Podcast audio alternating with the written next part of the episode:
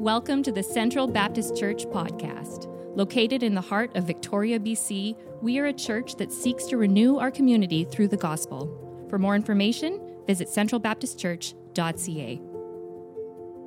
And our scripture reading this morning is from Genesis 1, verses 26 to 31. Then God said, Let us make man in our image, after our likeness, and let them have dominion over the fish of the sea, and over the birds of the heavens, and over the livestock, and over all the earth, and over every creeping and living creeping thing and that creeps on the earth. So God created man in his own image. In the image of God he created him. Male and female he created them. And God blessed them, and God said to them, Be fruitful and multiply, and fill the earth and subdue it, and have dominion over the fish of the sea, over the birds of the heavens, and over every living thing that moves on the earth. And God said, Behold, I have given you every plant yielding seed that is on the face of all the earth, and every tree with seed in its fruit. You shall have them for food, and to every beast of the earth, and to every bird of the heavens, and to everything that creeps on the earth, everything that has the breath of life, I have given you every green plant for food. And it was so. And God saw everything that he had made, and behold, it was very good. And there was evening, and there was morning, the sixth day. This is the word of the Lord. Please be seated. Uh, today we are continuing, as far as I can tell, we are in episode five of our series of uh, the story that makes sense of our stories. Uh, it's been a wonderful opportunity, and if, in fact, if you've missed any of our, our messages, I encourage you to go back to our, our podcast online and, and listen to them. Uh, Barton has done a great job to sort of not only set the stage for this, but help us think through uh, a number of the different aspects of our humanity, of our experience, of our reality that we're challenged with, right? There's competing voices out and about as we, um, as we seek to best reflect uh, the character of God and uh, His word to us. Today, uh, we are going to talk about something that actually Barton sort of alluded to a couple weeks ago when he talked to us about beauty.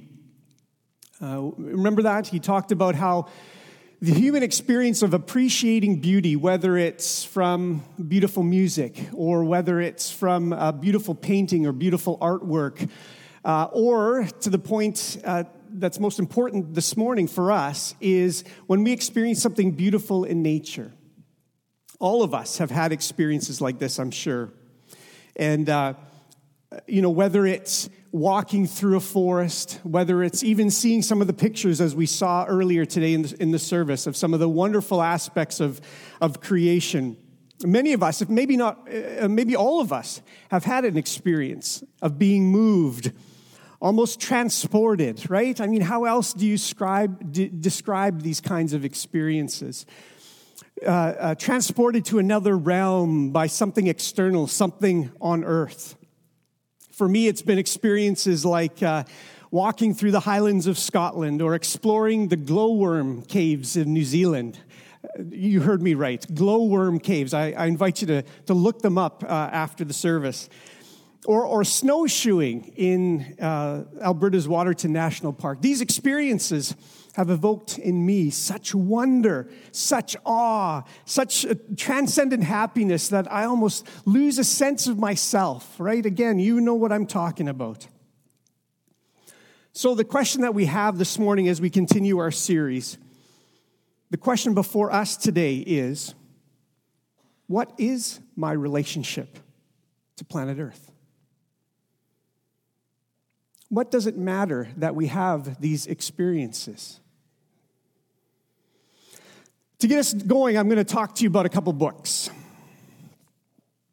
Uh, and my, my purpose in talking to you about these books isn't to talk about the content of the books, although I'm, I'm sure these are really good. In fact, this one helped me um, a little bit for the me- message today. But I draw your attention to these books because I want to explain to you how I came about them.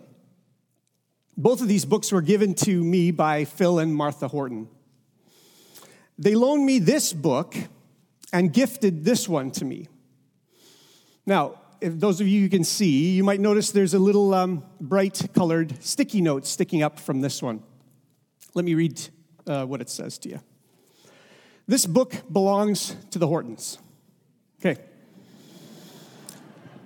Now, you might be thinking at this point, right? Well, why did they have to put it on a sticky note? Right? Why didn't they just write it in the first page like a normal person? Why did they have to put it in a sticky note? Aha, that brings me to this book. You don't see it, but inside this book is another brightly colored sticky note. And this is what it says A gift from Phil and Martha Horton gives a date. And then in parentheses, it says, We don't like to mark up books. Smiley face. Love that. So now you know. Now you know why there's a, a brightly colored sticky note here. Now, what would you think of me if I took this book, the book that was loaned to me by the Hortons, and, and after really enjoying it, I took a pen and I wrote inside the book, I said, uh, Hey, Phil and Martha, thanks so much for lending me this book. I really enjoyed it, especially chapter one. And I kept writing and writing. You guys are awesome. And oh, yeah, P.S., by the way, thanks for the other book as well. And, and I kept writing and writing. And I turned on the next page and kept writing more of my greetings, treating it kind of like a guest book at a resort or something like that. What would you think of me? Right? Well, I, ho- I hope you would be offended by my action, right? I hope that uh, if, if you heard me say this, especially in light of what I know from this book that they don't like to mark up books, that you would insist right on the spot that I order them a new one. So let me ask you this if we get offended by something like this, how much more should we pay attention to how we are treating God's great gift to us, His creation? With this in mind, let's now turn to Genesis chapter 1, the foundational text for understanding the Judeo Christian uh, view the story of humans' relationship with the earth. There's nothing, nothing too, too tricky here. We read, oh, oh first of all, I'm going to organize this. Sorry, thanks for the slide here. I'm going to organize the content into two uh, uh, pieces. The first piece is the content of our relationship with the earth, right? The substantial, the, the, um, uh, the, the parts of the story that give us the substance for our relationship with the earth. And then the next part, I'm going to talk about the context for our relationship with the earth. So, how the content comes about, or what are the parameters for that, for the content. Okay? Uh, so let's look at the content first, right? And as I said, nothing too tricky here. We read in verse 26 that provides us the first piece. We read, read this Let them have dominion right? So you know the context of, of this. You, you know the situation. This is God sort of declaring his intention for the creation of us, of the human race, of, of the human being, even before he created us, even before he created them. He said, This is my intention. This is my purpose. This is what I desire for them to do, that they may have dominion. The relationship between the human and the earth on the Judeo Christian story is one that is intentional and primordial. Even before creation, right at the very beginning, this whole story tells us God's intention is declared that we would have dominion. Nothing special about how the word dominion is used here. It means rule or lordship. That's it. We need to recognize this and not shy away from it, especially considering some of the other stories out there that consider this kind of language as offensive. I'll get to those stories shortly. But here in verse 26, God intentionally establishes the human being in a leadership role with regard to the earth and everything in it, right? Notice the text uh, explains the purview or the constituency of humanity's dominion over the fish of the sea, over the birds of the air, over the cattle, over all the wild animals of the earth, and every other creeping thing that creeps upon the earth. From the outset, the point of establishing the human being, God's dominion is explicit and uh, uh, is explicitly declared. So, the other facet of the Judeo Christian content of humanity's relationship with the earth is God's instruction in verse 28. The instruction is this be fruitful and multiply, fill, subdue, and again, have dominion. God then, after kind of declaring that, they are, that uh, his desire is for us to have dominion, he then explains the direction of this relationship for the human being. He instructs humanity to multiply. That is, reproduction is a part of our explicit responsibility. Fill, responsible to spread out over the surface of the earth, subdue, make those places uh, habitable, and once again, to exercise rule. Right. Now, some of you might be cringing to yourself a little bit at this point. What are you talking about? This is exactly what got us into the problems that we're facing now climate change, extreme poverty, overpopulation, and endangering of animal species. Is this really the Judeo Christian story? If it is, I'm not sure I can buy into this part of it. I mean, the last few weeks have been good, right? But I might be interested in some of the other stories instead this time.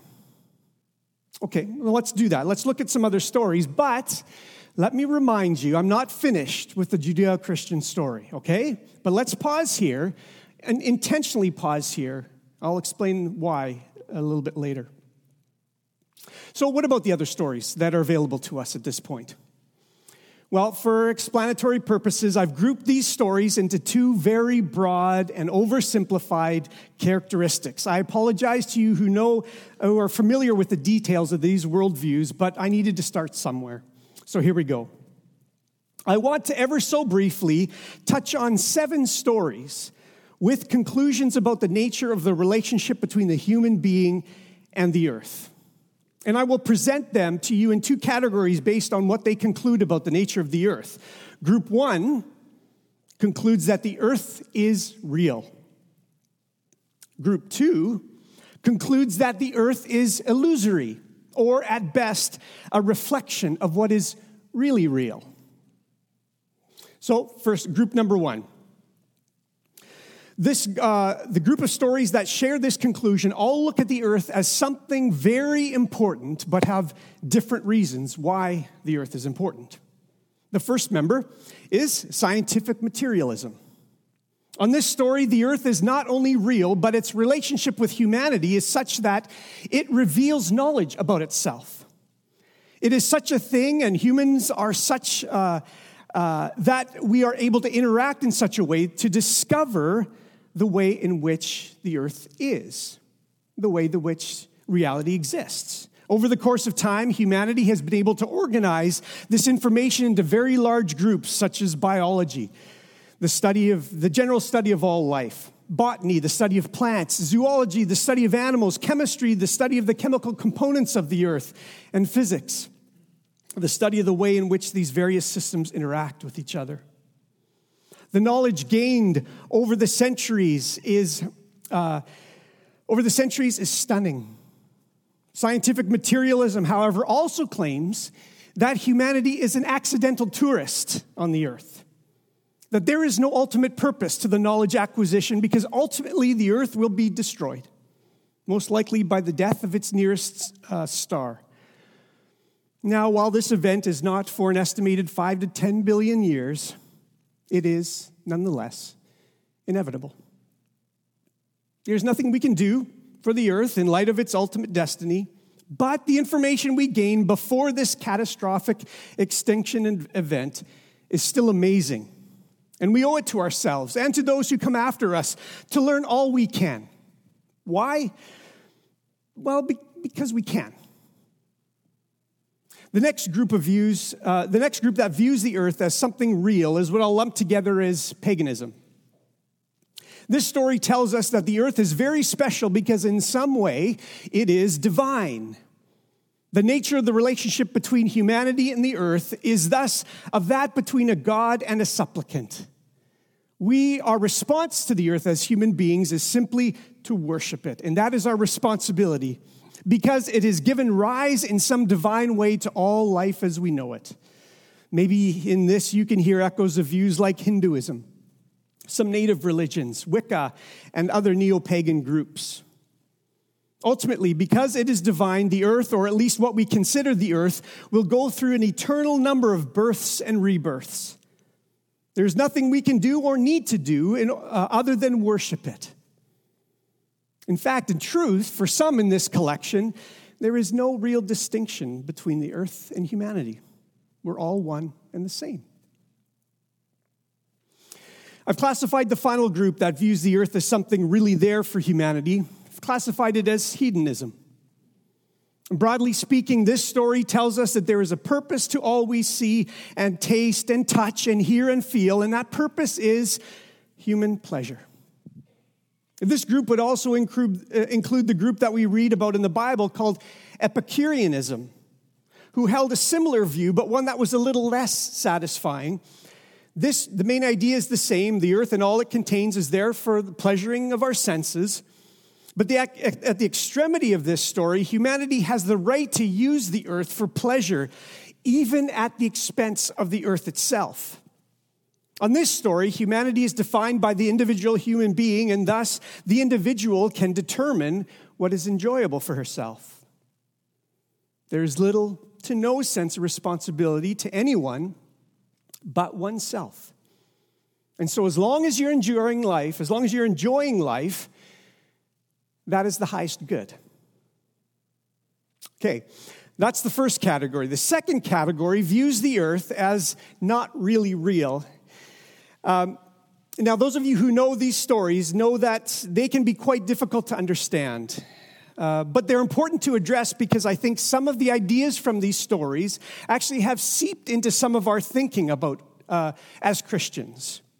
That is, parts of the Judeo Christian story have been exchanged by some of these ideas. And I'll try to point that out in just a little bit. The first group makes a stronger claim about the earth. In fact, it makes a claim about not just the earth, but all material reality. It's not real. This group is characterized by Buddhism, which teaches that there are four truths. There are four truths uh, to reality. Life is inc- incapable of satisfying and thus is suffering to us. The cause of this suffering, the second truth, the cause of this suffering is our attachment or desire for life. In other words, we just kind of keep going on and on after these things that don't ultimately satisfy. The great irony of existence for them.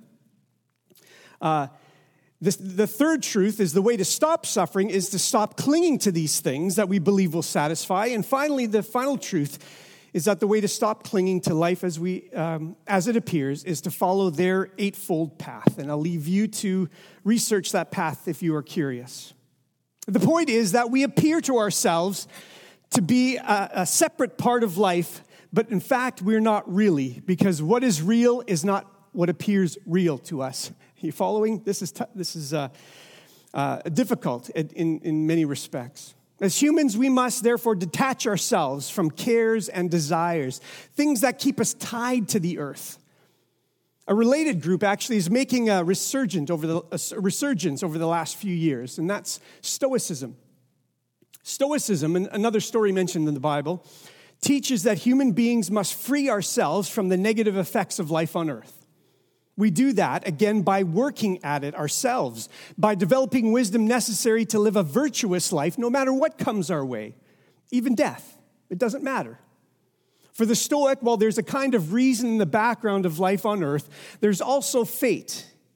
And the irresistible relationship between reason and fate results in a life and experience that may or may not make sense.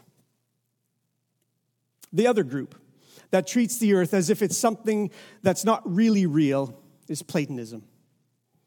Plato, the great student of Socrates and teacher of Aristotle, who lived in the fourth century BCE, taught that the world that we observe is at best a shadow of what is really real. The material of the earth and the rest of material reality is a poor medium for the truth of what is really real, or what Plato, Plato referred to as the forms. Our problem is that we take for granted what is presented to our senses as true. When in fact, if we just thought hard enough, we would realize that, that uh, all we are looking at are shadows of what is really real or the ideal forms.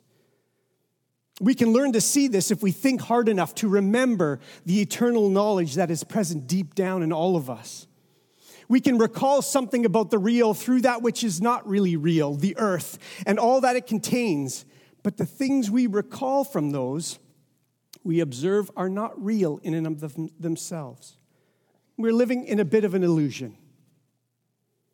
The key then on this story is to escape the illusion or the material world. Another version of this story is found in Gnosticism, which plagued early Christianity and continues to plague it now.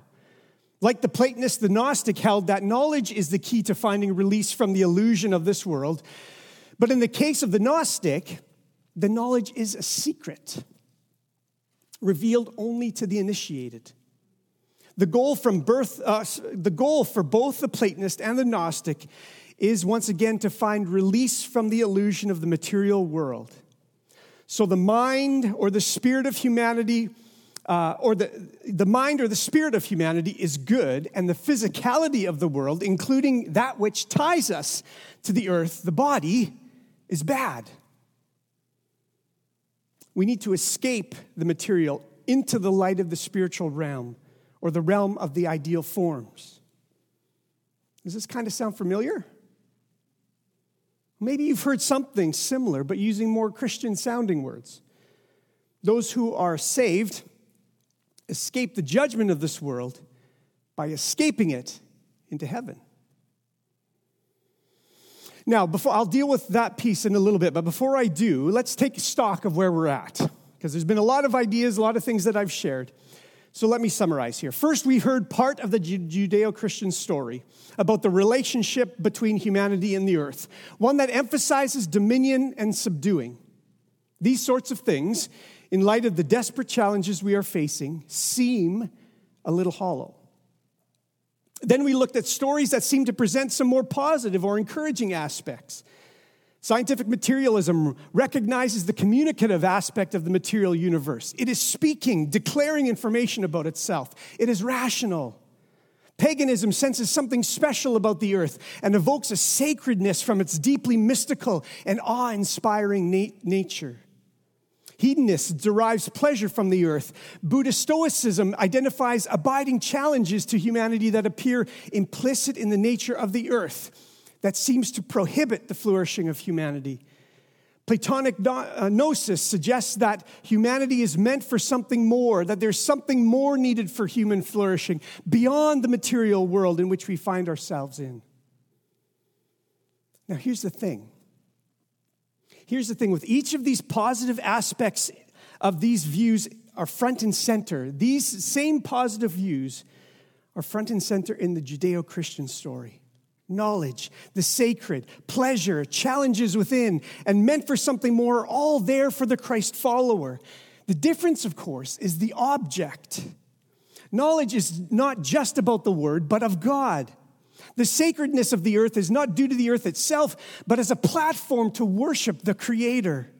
The challenges within have been overcome by Christ and will ultimately be overcome by God, who will renew the earth. And indeed, we are meant for something more but within the wonderful creation that, as we heard from Genesis 1, is very good.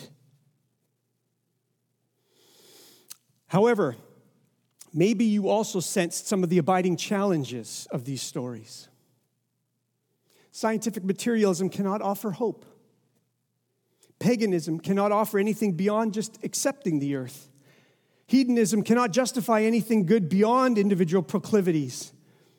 Buddhism and Platonism seek only to escape the earth as if it was a doomed vessel.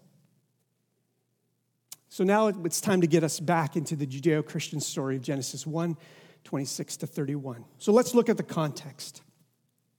Right? What, under, under what are the circumstances under which we are to have dominion, humanity to have dominion, and to subdue the earth in the ways that we talked about earlier? So, first, let's take a look at verse 26. Even before God declares his intention for humanity, even before that, he says this let's make man in our image. Here, all I want to point out is that on the Judeo Christian story, before being given the opportunity to have dominion and subdue humanity, you and I are imbued with the means to reflect a God who is, by virtue of his nature, um, uh, he is the one who has ultimate dominion. But we're the ones who are supposed to reflect his character as his special image bearers. This is the paradigm. This is the example that we must appeal to for our having dominion. So, this is the, this is the purpose for us having dominion and subduing.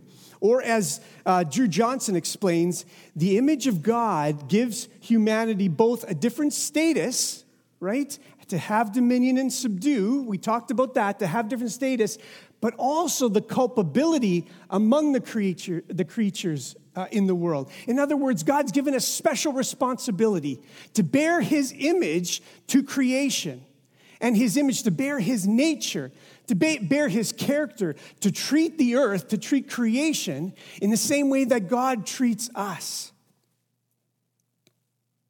Sometimes the Christian story emphasizes the uniqueness of humanity in terms of creation, and it should but it does so sometimes at the expense of the responsibility entailed by that uniqueness.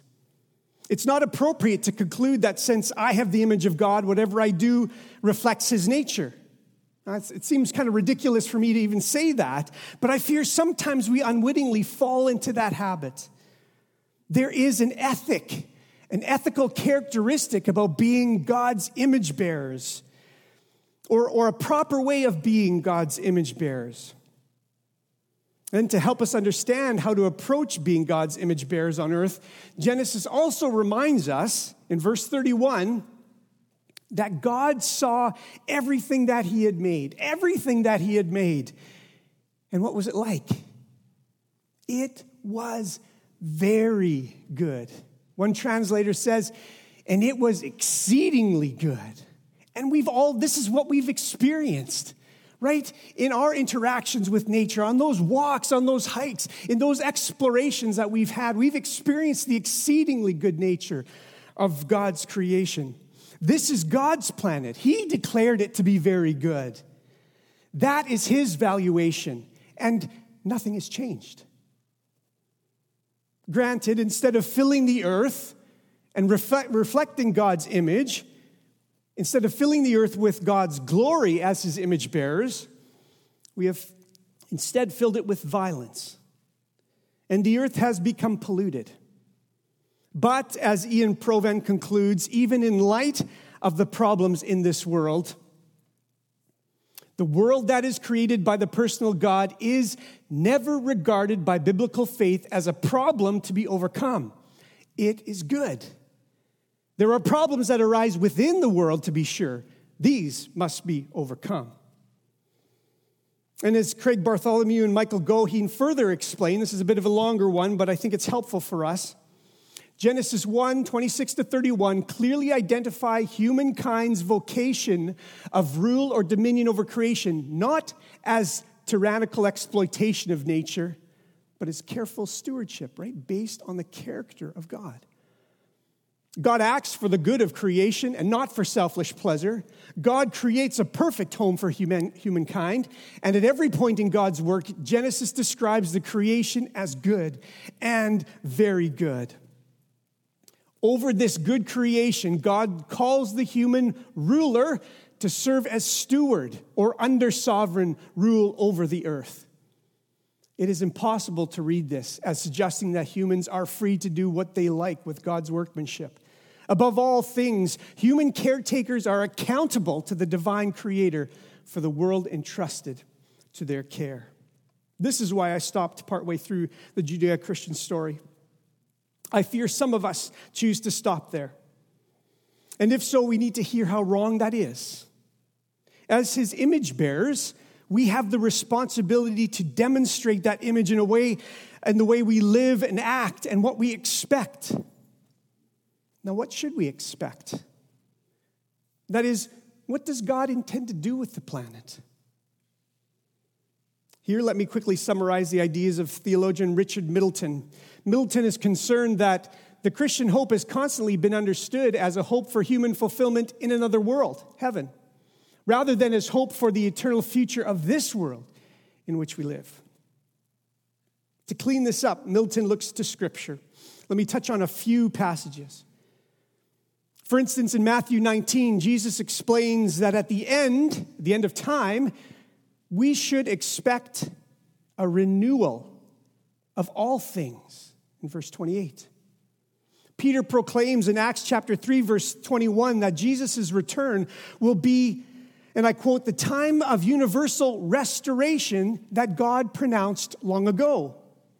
Now, where did he pronounce that? Where did he announce that? In places like Isaiah 55, where we read that the mountains and the hills will burst into song and the trees of the field will clap their hands.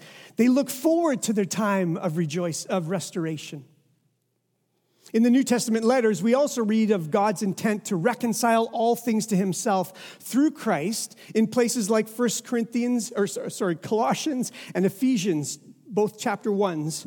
And of course, in Romans 8 21, we read the promise that creation itself will be set free from the bondage of decay. This text echoes Hosea 4, which reveals the reason that the land mourns is, be, mourns is because the Lord has indictment, has an indictment against the inhabitants of the land. His image bearers have betrayed him. Certainly, the Bible is full of poetic passages that, that describe the uh, apocalyptic nature of the judgment of God, and that judgment will proceed to eradicate evil from the earth. But the focus of that judgment in the Judeo Christian story is the recalcitrant human being, not the created universe. Turning again to Bartholomew and Goheen in conclusion, we read this. The biblical story describes this world as a marvelous home prepared for humankind a place in which men and women and children may live and thrive and enjoy the intimate presence of companionship of the Creator Himself. The Judeo Christian story of humanity's relationship with the earth provides us hope that God's intention is to restore the goodness of His creation, including you and I. This is the thing with the Judeo Christian story. It's about so much more than a particular issue, such as our relationship with the earth. The particular issue provides the means by which you and I can come in contact with God. The God of the universe, who not only cares deeply about this planet because he crafted it, and not only about humanity in general because we share his image, but he calls out to you and me as individuals with an invitation. This invitation is God's love and favor that we don't deserve, but that calls us back to Him, to be reconciled to Him, to each other, and to help reclaim His creation. He sealed that invitation through the life and death, resurrection, and ascension of Jesus Christ. If you have not responded to the invitation to reconcile with our loving and mighty Creator, now is your opportunity Today is the day.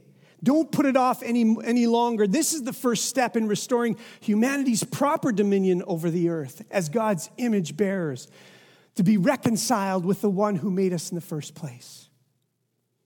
God demonstrated his love for us through Jesus Christ, who died for our sins, who defeated death, and who is the only one able to lead us through this life into the life full of glory, the, the full glory of humanity and creation in proper orientation with our Creator. How we live affects the earth. If you were, if you were offended by the by my imagined treatment of the Hortons books, we should be that much more offended by our abuse of God's great and marvelous creation. This should not be a surprise. We should not have to wait for the details, the surveys, the, the analysis of, uh, of uh, in scientific terms. It should not be a surprise because it's found in the very nature of the created order itself. Humanity is commissioned by God as his special image bearers to be Earth's caretaker, reflecting God's character as his image bearers. So, I'll invite the music team back up as we uh, prepare to conclude our, our time together. And as they come back, here's one question for you to think about, for us, all of us to think about. What is one thing that you, that I can do in your life, in your daily habits, that you can change in order to demonstrate godly care of the earth? As Christians, our story tells us that you and I are responsible. Even before we analyze specific details, even before we hear from the scientists and philosophers who are telling us that we are facing some deep trouble, before all of that, God tells us that right from the very, very beginning, worked right into the purpose of the, creation, of the creation of humanity, is responsibility. Have dominion, subdue, yes, but do so on the basis of the image of God reflecting God's nature and character, to treat everything with its original nature. And God saw that He had made everything and that it was very good. Let's pray.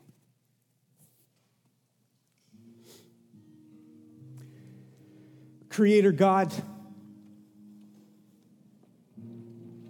we are humbled in the face of your creation. We are humbled at the glory that your creation emanates. In those moments, Father, in those moments of, of uh, sublime experience where we get a taste of that glory, Father, we are grateful. And you take us, you demonstrate in those moments this wonderful, exceedingly good nature of creation, this planet that you've made for us as a home, as a platform for us to worship and glorify you. You are the God of all wonders. You are the God of all majesty. You are the God of all dominion, for you've created all things. And God, you have made us to bear your image to that creation to reflect this character, this loving care, this loving, powerful care of the created order for your sake and for your glory. This wonderful creation ultimately is yours. You are majestic and are greater than the universe. And we thank you, we worship you, we bow before you. Father, may you help us, strengthen us to demonstrate this glory, this majesty, this wonder in the way we live, to honor you and to, and to reflect the work that Christ has done to reconcile all things to you. In his name we pray. If you were encouraged by today's message, be sure to rate us and hit subscribe on Apple Podcasts, Spotify, or wherever you get your podcasts. To experience other talks, videos, and gatherings, visit us at centralbaptistchurch.ca. Thanks for listening to the Central Baptist Church podcast.